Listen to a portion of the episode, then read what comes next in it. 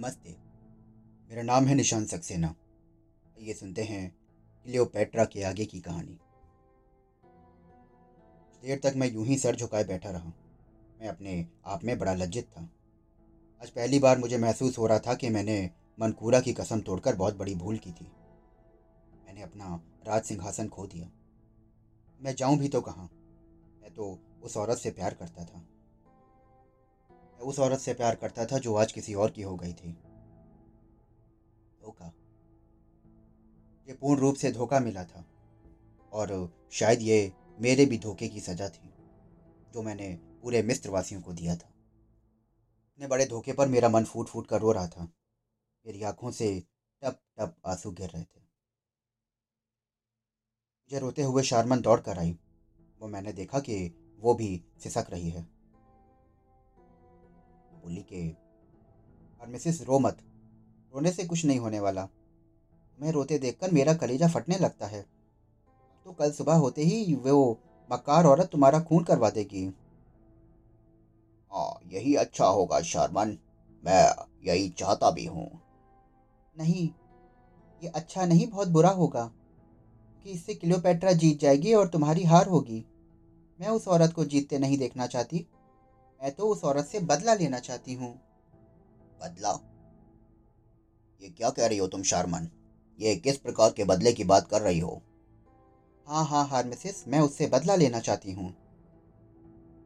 और तुम ठीक कहती हो, शारमन। मेरे मरने से उसे क्या सजा मिलेगी? उसने जो पाप किए हैं, उसकी सजा तो उसे ज़रूर मिलनी चाहिए। और मैं उसका बदला ज़रूर लूँगा। और शर्मन ये भी याद रखना कि बदला एक ऐसा तीर है जो कभी कभी चलाने वाले को भी जख्मी कर देता है। और मिसेस अब ये सोचने का समय नहीं। सुबह होने से पहले तुम्हें यहाँ से निकल भागना होगा। नहीं तो याद रखो, क्लियोपेट्रा तुम्हें नहीं छोड़ेगी। ओह, शारमन, मैं जाऊँगा कैसे? अगर मैं निकला तो क्लियोपेट्रा के सिपाही मुझे पकड़ लेंगे। परेशान मत हो हार मिसेस मैंने उसका प्रबंध कर लिया है। कल सुबह ही एक जहाज़ स्क्रिंदिया जा रहा है। तुम्हें एक रोमी सौदागर बनकर उस जहाज़ से निकल जाना है। मैंने जहाज़ के कप्तान से बात कर ली है। ठीक है, शारमन। मेरा अंत कुछ भी हो। इसकी मुझे चिंता नहीं। मुझे मेरे हाल पर छोड़ दो। अब तो केवल मुझे तुम्हारी चिंता है। मेरा अंत कोई भी हो। इसके बारे में सोचने से कोई लाभ नहीं। हाँ यदि तुम स्थान, इस स्थान से बचकर निकल गए तो समझो कि हमने विजय प्राप्त कर ली। कहकर शारमन चली गई। उसके जाने के पश्चात मेरे शरीर में लगी बदले की आग और तेज हो गई। इस औरत ने मुझे जो धोखे दिए हैं और साथ ही देवताओं को भी धोखे दिए हैं। इस औरत को यदि उसके पापों की सजा ना दी जाए तो ये भी एक पाप होगा। देर के पश्चात शारमन कपड़ों की एक गठरी बगल में दबाकर मेरे सामने आई। इसमें एक शाही मिस्र व्यापारी का लिबास था और जिसे पहनकर मुझे महल से बाहर निकलना था। शारमन के तेज दिमाग को मैं जितने भी प्रशंसा करूँ, उतना कम होगा। उसने मेरे निकलने के प्रबंध का, बंद बड़ी कमाल की होशियारी से किया था। थोड़ी देर के पश्चात ही मैंने शाही व्यापारी के बड़े बेहतरीन कपड़े पहनकर अपने को पूरी तरह बदल लिया। जो इस लिबास में देखकर शारमन भी एक बार को चौक उठी, वो भी धोखा खा गई थी। मुझे पहनने में को बड़ा मज़ा आ रहा था। और मुझे पहचानने में अब कोई भी इंसान ना ज़्यादा ना पहचान पाएगा। ने बोला कि फार्मेसिस से अनजाने में भूल हो गई। और उसके लिए मुझे क्षमा करना। ना जाने अब क्या मिलेंगे हम। मिलेंगे भी या नहीं मुझे तो इसका भी पता नहीं। तो ये देवता ही जानते हैं। इसलिए इस समय मैं तुम्हें एक ऐसा भेद बचाना चाहती हूँ कि जिसे सुनकर तुम शायद उदास हो जाओगे। मैंने देखा कि वो मेरे हाथ, मेरे सामने हाथ बांधकर खड़ी काँप रही थी। उसके चेहरे का रंग पीला हो गया था और आँखें फैल गई थीं। दो बार उसने बोलने का प्रयास किया, मगर उसके होंठ केवल काँप कर रह गए। वो अपने आप पर काबू पाते ही बोली सुनो हार मिसिस मैं इस बोध, भेद का बोझ अपने सीने पर अधिक रख नहीं सकती थी। मैंने ही तुम्हारे साथ गद्दारी की थी। उस पुलिस गुलाम के बारे में मैंने तुमसे झूठ कहा था। मैंने क्रोध से शर्मन के चेहरे की ओर देखा। मेरा दिल कह रहा था कि मैं इसी समय उसका गला दबा दूँ। और मिसेस तुम्हारे क्रोध को अच्छी तरह समझती हूँ। अगर फिर भी तुम पहले मेरी पूरी बात सुन लो इसके पश्चात जो जी चाहे करना मेरे साथ। मैं तुम्हारे हाथ मर कर भी खुशी महसूस करूँगी। बस मेरा दोष ये था कि मैंने तुम्हें पहली बार सीपसा के घर में देखा था और मैं तुमसे प्यार करने लगी थी। जो पेट्रा से तुम्हें जितना प्यार है उससे कहीं अधिक गुना मैं तुमसे करती हूँ। और मेरा ये प्रेम अमर है, अमिट है। भले ही इस प्रेम के लिए मैं मिट जाऊँ, मर जाऊँ, पर इस प्रेम को कोई नहीं मिटा सकता। मैं तुम्हें क्लियोपेट्रा के साथ प्यार करते नहीं देख सकती थी। आखिर मैं भी तो एक औरत हूँ। कोई भी औरत अपने प्रेमी को दूसरे की बाहों में देखना सहन नहीं कर सकती, हार मिसेस। मैं पता है कि जैसे जैसे तुम क्लियोपेट्रा के निकट जा रहे थे, वैसे ही वैसे मेरे मन में ईर्षा की आग और तेज हो रही थी। मैंने कितनी बार तुम्हें अपने प्रेम को समझाने की कोशिश करी, मगर तुम ना समझे। उल्टा, तुम तो और ज़्यादा क्लियोपेट्रा को चाहने लगे। अरे वो क्लियोपेट्रा जिसकी तुम्हें हत्या करनी थी। उसी की बाहों में तुम्हें खेलते देखकर मैं पागल हो गई। और तभी मैंने ये पाप किया कि बदले की आग में जलकर मैंने क्लियोपेट्रा को तुम्हारे सारे भेद दे दिए। कि वो तुमसे घृणा करने लगे। बदले की आग कितनी भयंकर होती है, मुझे आज पता चला। मुझे पता है कि क्लियोपेट्रा मिस्र में ही तुम्हारी हत्या कर सकती थी। अगर उसे यह डर था कि तुम्हारी हत्या से मिस्र में विद्रोह हो जाएगा। आज हम दोनों एक ऐसे स्थान पर खड़े हैं कि जहाँ ना तो हम जीवन को स्वीकार कर सकते हैं और ना ही मौत हमें स्वीकार कर रही मैंने जो पाप किए, उसके लिए मेरी आत्मा दिन रात मुझे कोस रही हर काम में असफल रही। किलोपेट्रा की चाल थी कि वो तुमसे शादी करके मिस्त्री जनता को अपने साथ मिला लेगी। तुमने अपने प्रेम का जादू उस पर चलाया। और उसे मनकूरा का खजाना अपने हाथों से दे डाला। टोनी जैसे बादशाह को भी खरीद कर उसने एक साथ मारे और उसके साथ रंगरलियाँ मनाई। वास्तव में तुमसे शादी करना चाहती थी वो, और अपना वादा भी पूरा करना चाहती थी। लेकिन तुमने उसे इतना बड़ा खजाना दे दिया कि अब उसकी नज़र में तुम्हारी औकात कुछ नहीं रह गई। मैंने जो पाप किए हैं, उसकी सज़ा तुम मुझे जो भी दोगे, मैं खुशी से स्वीकार कर लूँगी। हाँ हार मिसेस हाँ। मैंने जो पाप किए हैं, उसकी सज़ा मैं तुम्हारे हाथों से पाकर बहुत खुश होंगी। ये लो खंजर, और अपने हाथों से मेरे सीने के पार कर दो। तुम्हारे हाथों से मरकर मुझे जो शांति मिलेगी, और उससे मेरे सारे पाप धुल जाएँगे। यदि इस खंजर को तुमने मेरे सीने पे ना मारा तो मैं अपने आप को कभी मेरे पापों का प्राश्चित ना कर पाऊँगी। ये कहते हुए शारमन ने अपना सीना खोलकर मेरे सामने कर दिया।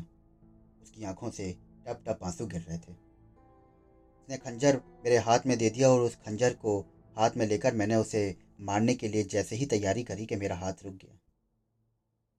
नहीं बेचारी का क्या दोष है?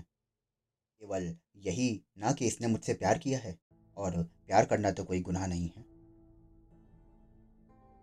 यदि पाप शारमन ने किया है तो उसने दो बार मेरी जान भी तो बचाई है। मैं उस औरत की हत्या करके अपने हाथों को क्यों खराब करूँ? यदि मुझे किसी की हत्या करनी है तो वो है क्लियोपेट्रा। जिसने मुझे धोखा दिया और वो इस समय एंटोनियो के साथ मिलकर रंगरलियाँ मना रही है। नहीं, मैं ऐसा नहीं कर सकता। चारमन मैं तुम्हारा खून अपने हाथों से नहीं करूँगा। हाँ ये सत्य है कि ईर्षा के कारण मैं मैं ही नहीं, पूरा मिस्र बर्बाद हो गया, और ये तुम्हारा सबसे बड़ा पाप है।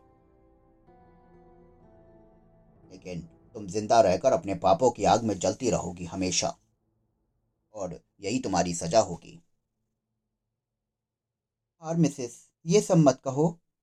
अब मैंने अपना पाप स्वीकार कर लिया है। यदि तुम फिरौन बन जाते तो बेशक मुझे ठुकरा सकते थे। मगर अब तो तुम चारों ओर से संकट में घिर गए हो। मैं तुम्हारा साथ दूँगी। मेरी ओर देखो आर मिसेस। मैं कोई कम सुंदर तो नहीं हूँ। मेरा प्यार झूठा तो नहीं है। मुझे दासी बना के भी तो रख लो। अच्छा चलो। मुझे अपने साथ ले चलो। अब ये मौत भी हमें, में हमें एक दूसरे से जुदा ना कर पाएगी। नहीं। अब तुम मुझे किसी और पाप के लिए मत तैयार करो। तुम क्या समझती हो कि मैं तुम्हारे साथ रहकर शांति पा सकूँगा? नहीं शारबन नहीं। जब भी मेरे सामने होगी तो तुम्हारा एक एक गुनाह मुझे याद आता रहेगा। मैं ये महसूस करता रहूँगा कि मेरे विनाश का कारण केवल तुम हो। ये तुम मुझसे दूर रहो। और ये कसम खाओ कि मुझे कभी धोखा नहीं दोगी। मैं कसम खाती हूँ हार मिसेस। यदि मैं तुम्हें धोखा दूँगी तो देवता मुझे इस दुनिया में जीवित ही जला दें। तुम्हारा हाथ पकड़कर जो मेरा प्रेमी है मैं वचन देती हूँ तुम्हें कि जब तक जीवित रहूँगी तुम्हारी आज्ञा का पालन करूँगी। हम्म, ठीक है शारवन बहुत बढ़िया। अब मैं चलता हूँ और तुम्हें देवताओं के हवेला हवाले करके आ रहा हूँ। तुम अपनी कसम याद रखना। मैं इसे अपना दुर्भाग्य ही कह सकता हूँ या अपना भविष्य। अगर हम फिर मिल जाएँ तो। अलविदा। कहने से पहले शर्मन ने अपनी दोनों बाहें फैलाकर मुझे उनमें भींच लिया। जैसे सारा प्यार आज ही वो मुझ पर नछावर कर देगी। मैं वहाँ से निकल आया। पूरे नौ वर्ष तक मैं उसे दोबारा देख ना पाया और यहीं पर इन कागजों का पुलिंदा समाप्त है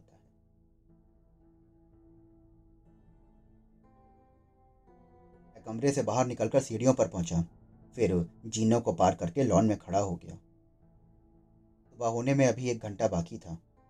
पूरा शहर नींद में सो रहा था। आखिरी शराबी, आखिरी जाम पीकर किसी मैखाने में बेहोश पड़ा हुआ था। नाचने वाली भी थक कर सो गई थी। मैं दबे पाऊँ द्वार पर पहुँचा कि तभी, कौन है? रक्षक की कड़कड़ाती आवाज़ मेरे कानों में गूंजी। ये बरनोस की आवाज़ थी, जिसे मैंने पहचान लिया था। ये शारमन ने बता दिया था कि वो तुम्हें नहीं रोकेगा, मगर दूसरे साथियों के सामने उसने बड़े रौब से कहा, कौन हो तुम? मैं व्यापारी हूँ, हुजूर। शहनशाह रोम के लिए कुछ उपहार लेकर आया हूँ, और अब जा रहा हूँ। जाओ जाओ। और आजकल के व्यापारी भी रातों को महल से निकलने लगे हैं। ये दासियाँ भी व्यापारियों से आनंद देती हैं। जाओ जाओ यहाँ से। ये बात सुनकर मैं हंसा और आगे बढ़ दिया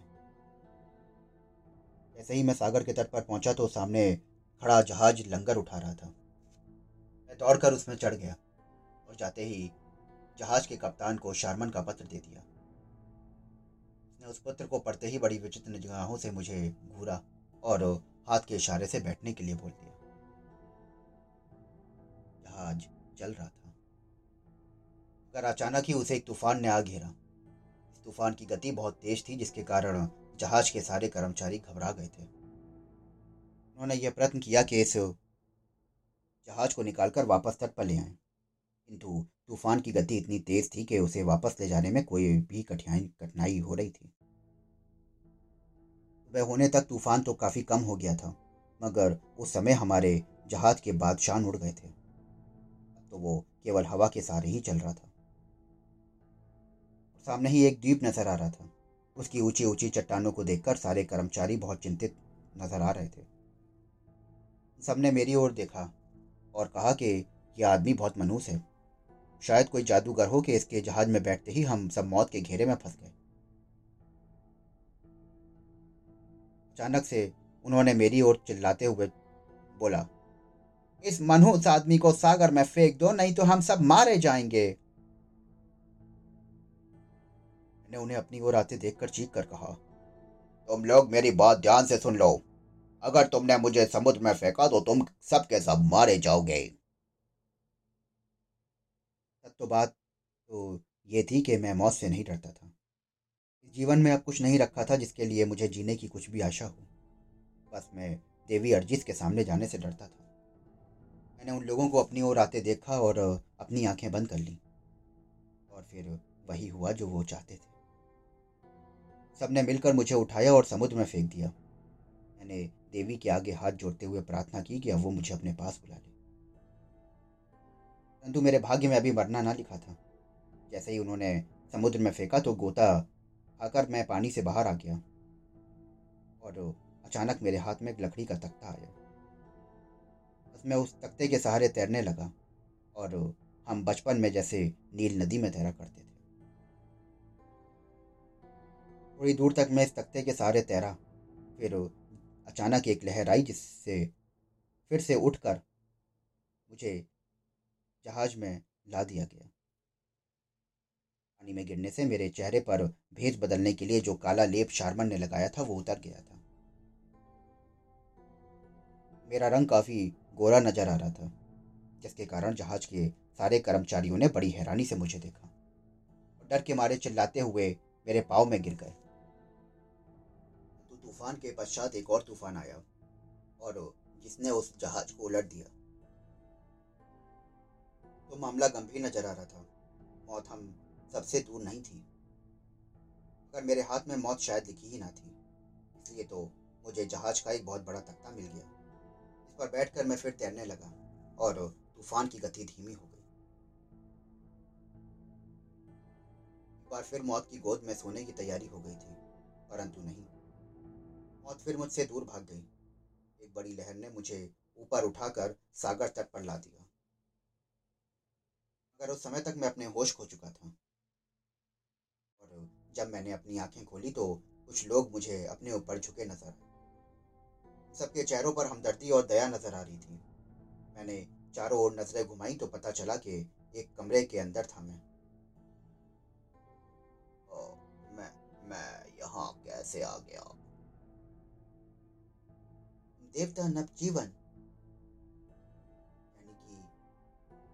समुद्र के देवता तुम्हें यहाँ लेकर आए हैं।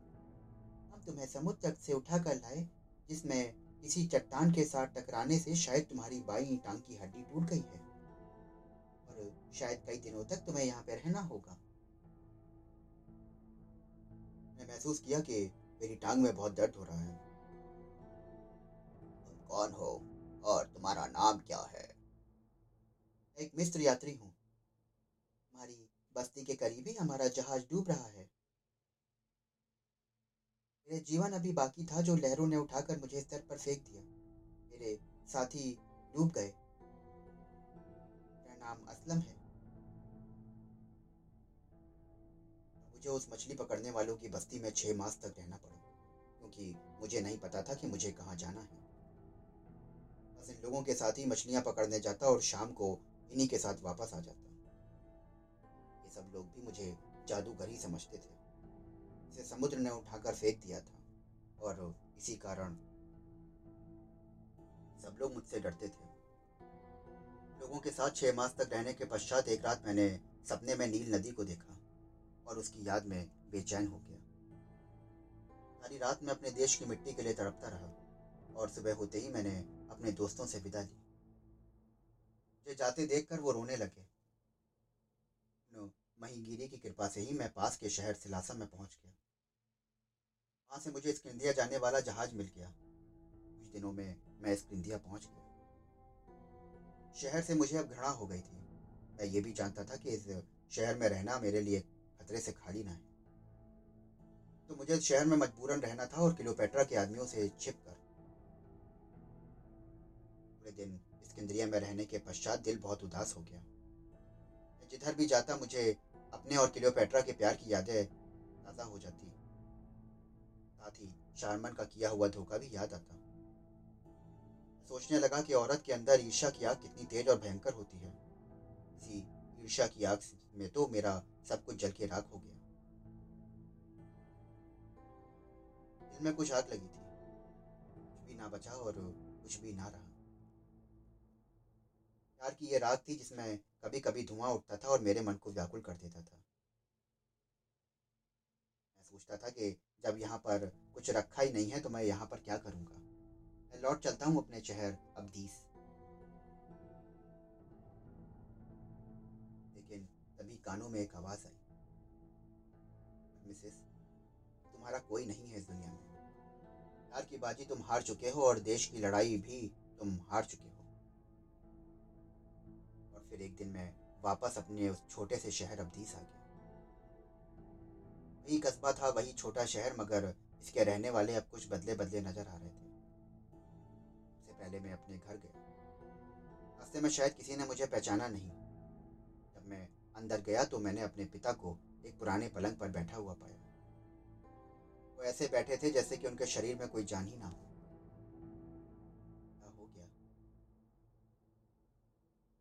मुझे ये समझते देर ना लगी कि मेरे पिताजी अंधे हो चुके हैं और उनकी ये हालत देखकर मैं बुद्ध बनकर सोचता रहा।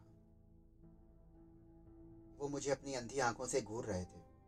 मेरा सारा शरीर काँप रहा था और मैं डर रहा था कि मैं किस मुँह से उन्हें पुकारूं।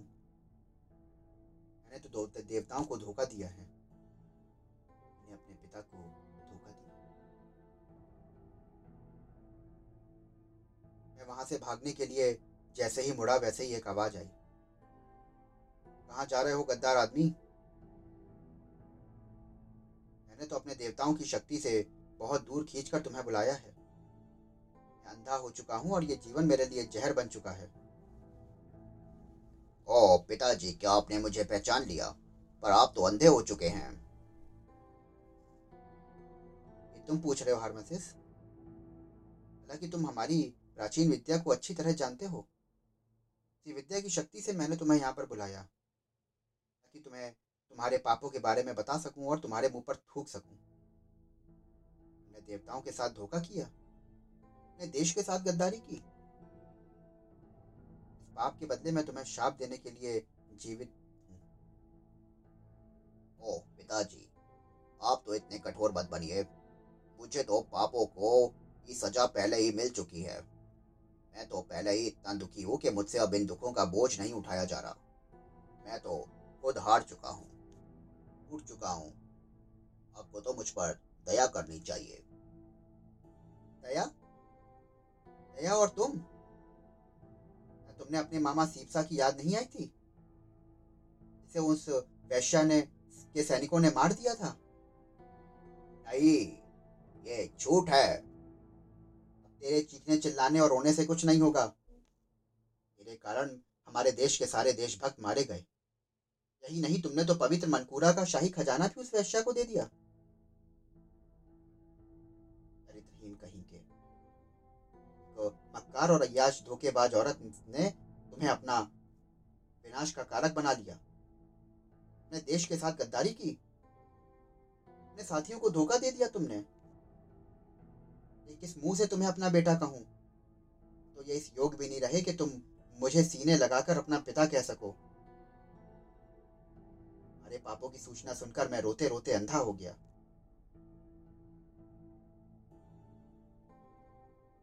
कहते हुए वो दोनों अपने हाथ फैला उठे, ताकि मेरा गला घोट सके। तेज़ी से दौड़ते हुए वो लड़खड़ा कर गिर पड़े। गिरते समय उनके मुँह से हल्की सी चीख निकली और उनके मुँह से खून की धारा बह निकली मैंने दौड़कर उनका सर अपनी गोद में रख लिया और अपने लंबे चोगे के पल्लू से उनके मुँह का खून माफ़ करने, साफ़ करने लगा।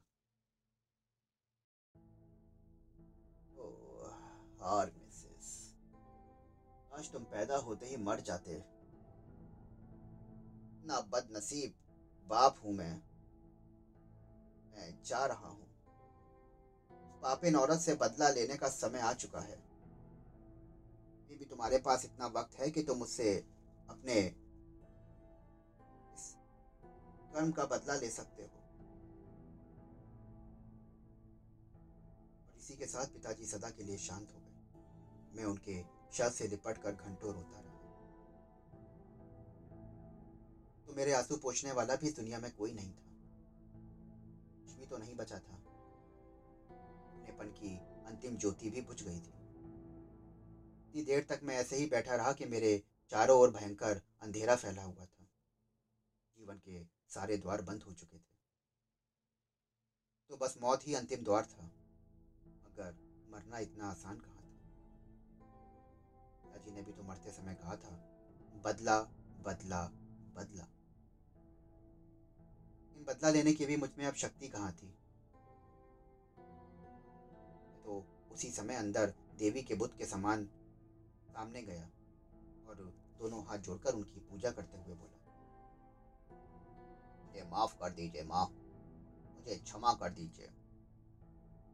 मैं कुछ समय के लिए अपने पद से भटक गया था। मैंने जो भी कुछ कहा है, उसे अपने बच्चे की भूल समझकर माफ़ कर दीजिए, माँ। अचानक ही मेरे कानों में आवाज़ आई और मिसेस कभी मेरा बेटा था। मैंने तुम्हारी आवाज़ सुनी। तुमने इतने पाप किए कि अब तुम्हें अपना बेटा नहीं कह सकती हूँ। यदि तुम मुझे अपना बेटा नहीं समझती हो तो मुझे दुनिया से उठा लो माँ। मैं इस दुनिया में नहीं रह सकता। मुझे मुक्ति दे दो माँ। मुझे मुक्ति दे दो। मिसेस यदि तुम इस दुनिया के दुख सहन नहीं कर सकते हो तो फिर उस संसार के दुख कैसे सहन करोगे जिसमें तुम्हारे पापों की सजा मिलेगी।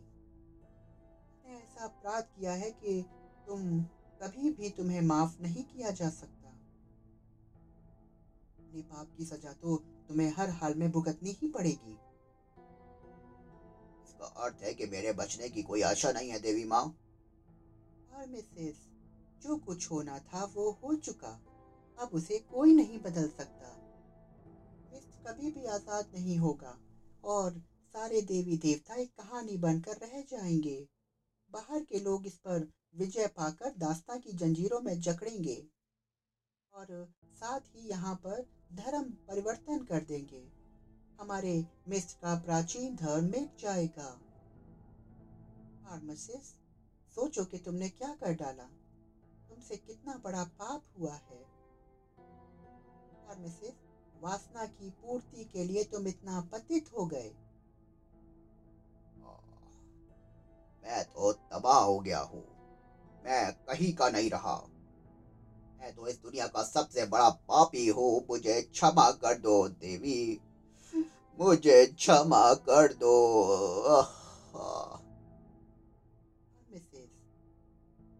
तो तुम जानते हो कि तुम पापी बन चुके हो।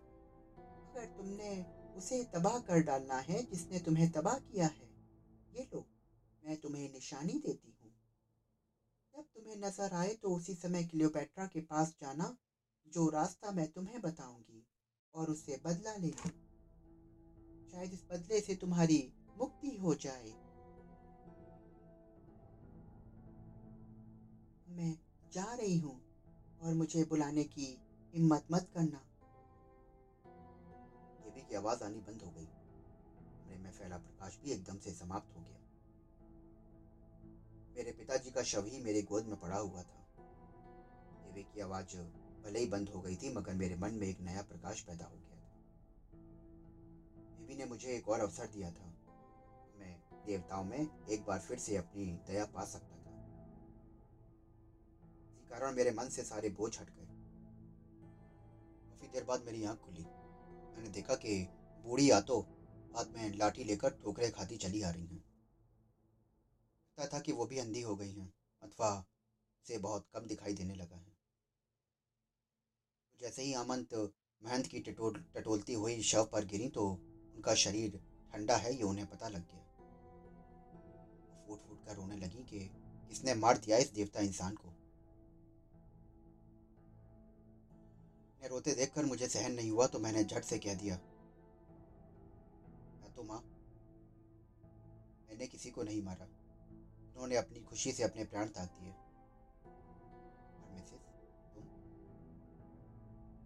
मैंने कहा कि हाँ माँ, मैं ही हूँ तुम्हारा हार, मिसेस। और वो चिल्ला पड़ी। हार, मिसेस, तुम मुझे माँ मत कहो। तुमने हमारे देवताओं से गद्दारी करके बड़ा पाप किया है। केवल एक वैश्या के लिए तुमने अपना धर्म, अपना देश दांव पर लगा दिया। जाओ, हार मिसेस जाओ, यहाँ से चले जाओ। तो भाई, आप मुझसे क्या कह रही हैं? मेरे पिछले पाप कम हैं जो आप मुझे और पापी घोषित कर रही हैं। मैं तुम्हारे बारे में नहीं जानती थी एक औरत ने ही तुम्हें तबाह किया है। आरंभ से ही औरत मर्दों करती चली आ रही है और करती भी रहेंगी। मैंने उस औरत को पहले देखा था। अरे, उसने देवताओं की ओर छोड़ा हुआ एक तीर है उसकी सुंदरता। जो मर्दों के सीने को छलनी कर देता है। इस औरत ने अपने दरबार से सब कहानों को निकाला था। और इसी से मिस्त्री देवी देवताओं की पूजा बंद करवा दी। मगर हार मिसेस ये मत सोचो कि आमन महन तुमको छोड़कर चले गए। उन्होंने तुम्हारे लिए गुप्त खजाना गुफा में छोड़ा है, जिसके असली वारिस तुम हो। मुझे तुम्हारे दुखों का एहसास है, हार मिसेस फ़िलहाल अंधी माँ आंतों से जो बन पड़ेगा, मैं मदद करूँगी मेरे बच्चे। मेरे पिताजी मुझे छोड़कर चले गए हैं, माँ। फ़िक्र मत करो, जो होना था वो हो चुका है। इन्होंने अपने लिए शाही ताबूत पहले से ही तैयार करवा रखा था। और उन्होंने बस अब मैं नहीं बोल पाऊँगी, हर में से। ताबूत मैंने दबा दिया। और उस समय मैंने माँ से इच्छा व्यक्त की कि मेरा अंतिम संस्कार भी वही हो जहाँ पिताजी का हुआ है। पश्चात मैं पूरे दो माह और बीस दिन बाद आतो माँ के घर पर एक गुफा में छुपा माकूल वक्त का इंतज़ार करता रहा। दाढ़ी मूछ और सर के बाल काफ़ी बढ़ गए थे। मैं पूरा दिन देवी माँ के चरणों में बैठकर प्राश्चित करता। शनै शनै, लोग मुझे एक पहुँचा हुआ तपस्वी समझने लगे। उनकी संख्या बढ़ने लगी और मेरा प्रचार बढ़ रहा था। एक चुटकी खाक उठाकर देखता तो उससे व्यक्ति का कल्याण हो जाता। में विश्वास और आस्था का कमाल था। मैं चाहता भी यही था कि हार्मसिस को छुपाकर एक नया व्यक्तित्व कायम कर दूँ। बूढ़ी आत्मा ने कब का मुझे प्रचारित कर दिया था और उन्होंने ये भी बता दिया था कि हार्मसिस मर चुका है।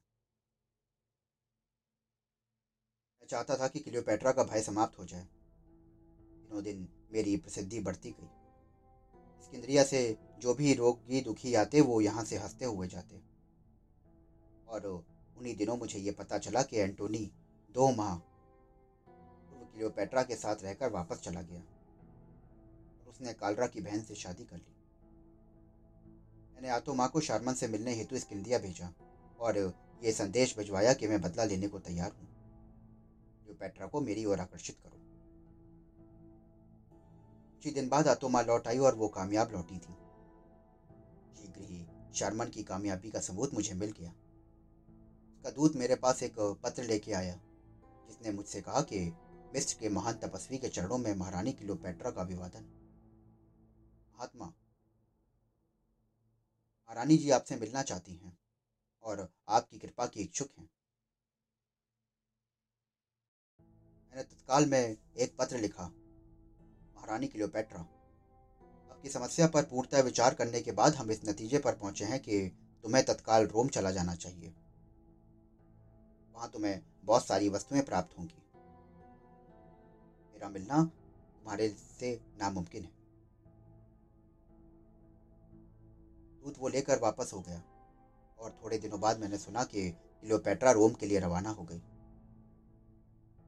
हमेशा की तरह भविष्यवाणी ने साबित कर दिया कि मेरा प्राश्चित रंग ला चुका है। मेरी आध्यात्मिक शक्तियाँ पुनः जागृत हो रही हैं। वहाँ यूँ के क्लियोपेट्रा के रोम पहुँचते ही एंटोनी पके खजूर की तरह उसकी गोद में जा गिरा। नई पत्नी का जादू केले के छिलके पर पानी की बूंद जितना ही असरकारक रहा था। एंटोनी ने दीवानों की तरह न केवल उसे अपनाया, बल्कि अपने राज का कुछ हिस्सा भी क्लियोपेट्रा को दे दिया। क्लियोपेट्रा अब उससे मशवरा करे बगैर कोई भी काम ना करती थी। धीरे धीरे एंटोनी भी मेरा भक्त बन गया। एंटोनी की दूसरी पत्नी अपने घर राजकुमार कैसर के पास पहुँची तो वो आग बबूला हो उठा। उसने एंटोनी और क्लियोपेट्रा के विरुद्ध युद्ध का बिगुल बजा दिया। जैसा कि स्वाभाविक था कि युद्ध के दौरान एंटोनियो का पलड़ा भारी साबित हुआ। क्लियोपेट्रा प्रसन्न मुद्रा में बिना किसी लागत के ये रोचक तमाशा देख रही थी। वक्त जब क्लियोपेट्रा और एंटोनी के सम्मिलित युद्धपोत, कैसर के युद्धपोत की ओर बढ़ रहे थे, तब मैंने उसे तीव्र मानसिक झटका दिया। कहा कि भाग क्लियोपेट्रा, भाग, वरना तू बेकसूर मारी जाएगी। जितना जल्दी हो सके तो इस मैदान जंग से भाग, भागकर वापस मिस्र पहुँच जा। आवाज़ सुनकर वो घबरा गई। इधर की सेना में हर्ष की लहर दौड़ गई कि क्लियोपेट्रा भाग रही है। उनका जोश दोगुना हो गया। इधर एंटोनी भी क्लियोपेट्रा की इस विचित्र हरकत पर घबराया। शत्रु सेना द्रुत गति से आगे बढ़ रही थी। अनेक मोर्चों पर युद्ध छड़ चुका था और अंततः उसका साहस भी जवाब दे गया।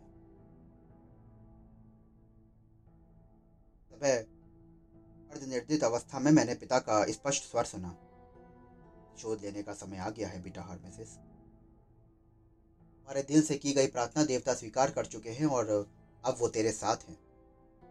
शत्रु के हौसले लगभग पस्त हो चुके हैं। मैं अभी बिस्तर से उठा ही था कि एक रथ दरवाजे पर आकर रुका। आपको चलना होगा। हम्म, ना चलने की सूरत में क्या करोगे तुम? आपको इज़्ज़त समेत उठाकर ले चलेंगे। मैं मन मन हंसा। दूध की बात से स्पष्ट था कि क्लियोपेट्रा बुरी तरह से बौखलाई हुई थी। मूर्खो तुम मुझे उठाओगे? आगे बढ़ो। देखो फूल की तरह कैसे जल जाते हो। महात्मन हम अनाथ तुम नाथ। भय से थरथराते हुए कदमों में मेरे नीचे गिर गए। नौ वर्ष बाद मैंने स्किंद्रिया में कदम रखा। यही वो मनुष्य शहर था जहाँ से मेरा सब कुछ छीन लिया गया था। किंतु अब की बार से मैंने पूरी सतर्कता से अपने आप को आगे बढ़ाया। और मैंने यहाँ फतेह का परचम लहराने का आश्वासन दिया खुद को। आश्वासन दिया दिल ही दिल में अपने देवताओं को। क्लियोपेट्रा ने मेरे संसार की तमाम सुविधाएँ मुहैया करा कर रखी थी। वो मेरी अपेक्षा अनुसार आतो माँ को शारमन ने बतौर नौकरानी पनाह दे रखी थी। क्लियोपेट्रा को मालूम था कि आतो माँ मेरी प्रिय शिष्या हैं और मैं अपने ही ख्यालों में डूबा भविष्य की योजनाओं के बारे में सोच रहा था। तभी अचानक दरवाजे पर दस्तक हुई।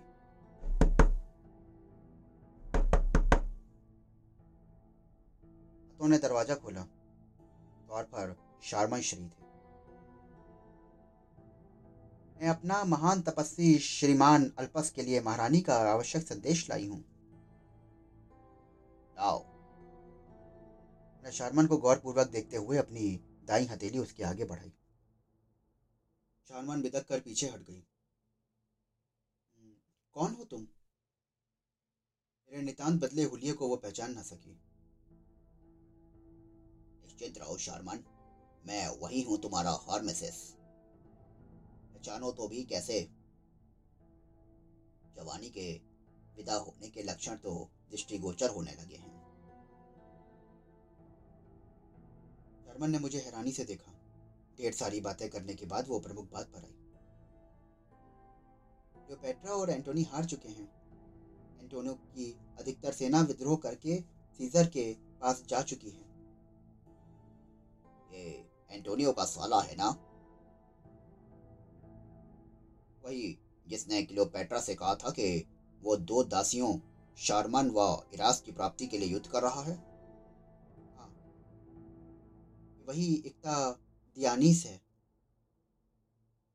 अगर मुझे इस नागिन किलोपेट्रा और एंटोनी का मरा मुआ ना देखना होता तो मैं तुम्हारे प्यार तुम्हारे वचनों से अपने प्रतिशोध के कच्चे धागे को बाँध चुकी होती।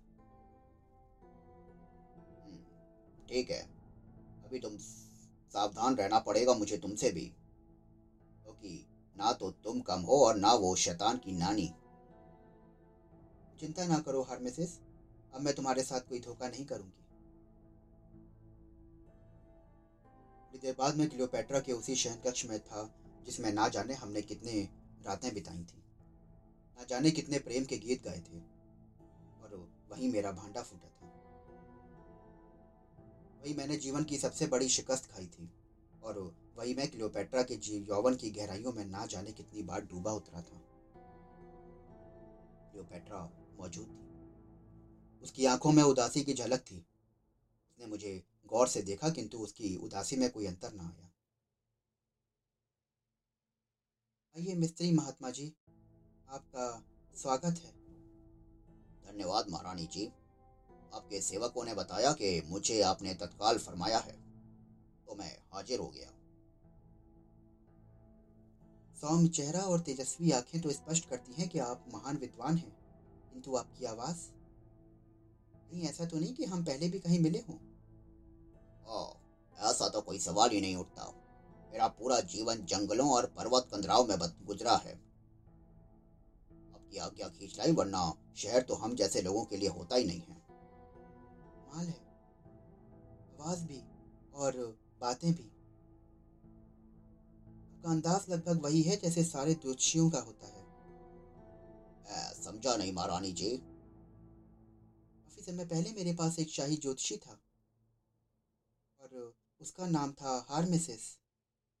वो विद्वान चतुर था लेकिन बहुत भोला था। मुझे उसकी याद कभी कभी उदास कर देती है। ना जाने कहाँ उसकी आत्मा भटक रही होगी। ओ, आपका मतलब है कि वो मर चुका है। हाँ वो मर चुका है। ओ, अच्छा। चलिए महारानी जी अब आप मुझे अपनी सेवा बताइए। उत्तर में क्लियोपेट्रा ने युद्ध के अदृश्य आवाज़ सुनने और भयभीत होने और एंटोनी और अपने भागने का पूरा किस्सा सुना दिया। हम्म तो ये बात है। जी हाँ मेरी समझ में नहीं आता कि वो किसी देवता की भयंकर आवाज़ थी या हार्मेसिस की आत्मा। अगर आपका हार्मेसिस के साथ कोई भावनात्मक रिश्ता रहा होगा तो संभव है कि उसी ने पूर्व भावना से प्रेरित होकर आपको चेतावनी दी हो। लेकिन मेरा एंटोनी नहीं आ रहा है। आपको शायद मालूम नहीं कि वो मेरा सर्वस्व है। मैं चाहती हूँ कि आप मेरी विश्वस्त साथी शारमन को लेकर इस द्वीप पर आएँ और उसे ऐसा सम्मोहित करें कि वो वहाँ से भागकर मेरी गोद में आकर गिरे। आप जितना धन चाहेंगे मैं दूँगी। कृपया धन की बात बीच में ना लाएँ। स्वार्थवश किया गया परामार्थ हमेशा व्यर्थ जाता है। अगर हम ऐसा करने लगे तो हमारी शक्तियाँ नष्ट हो जाएँगी। मैं आपको आश्वासन दिलाता हूँ कि आपका काम हो जाएगा। मैं चल दिया वहाँ से शारमन के साथ इस द्वीप पर।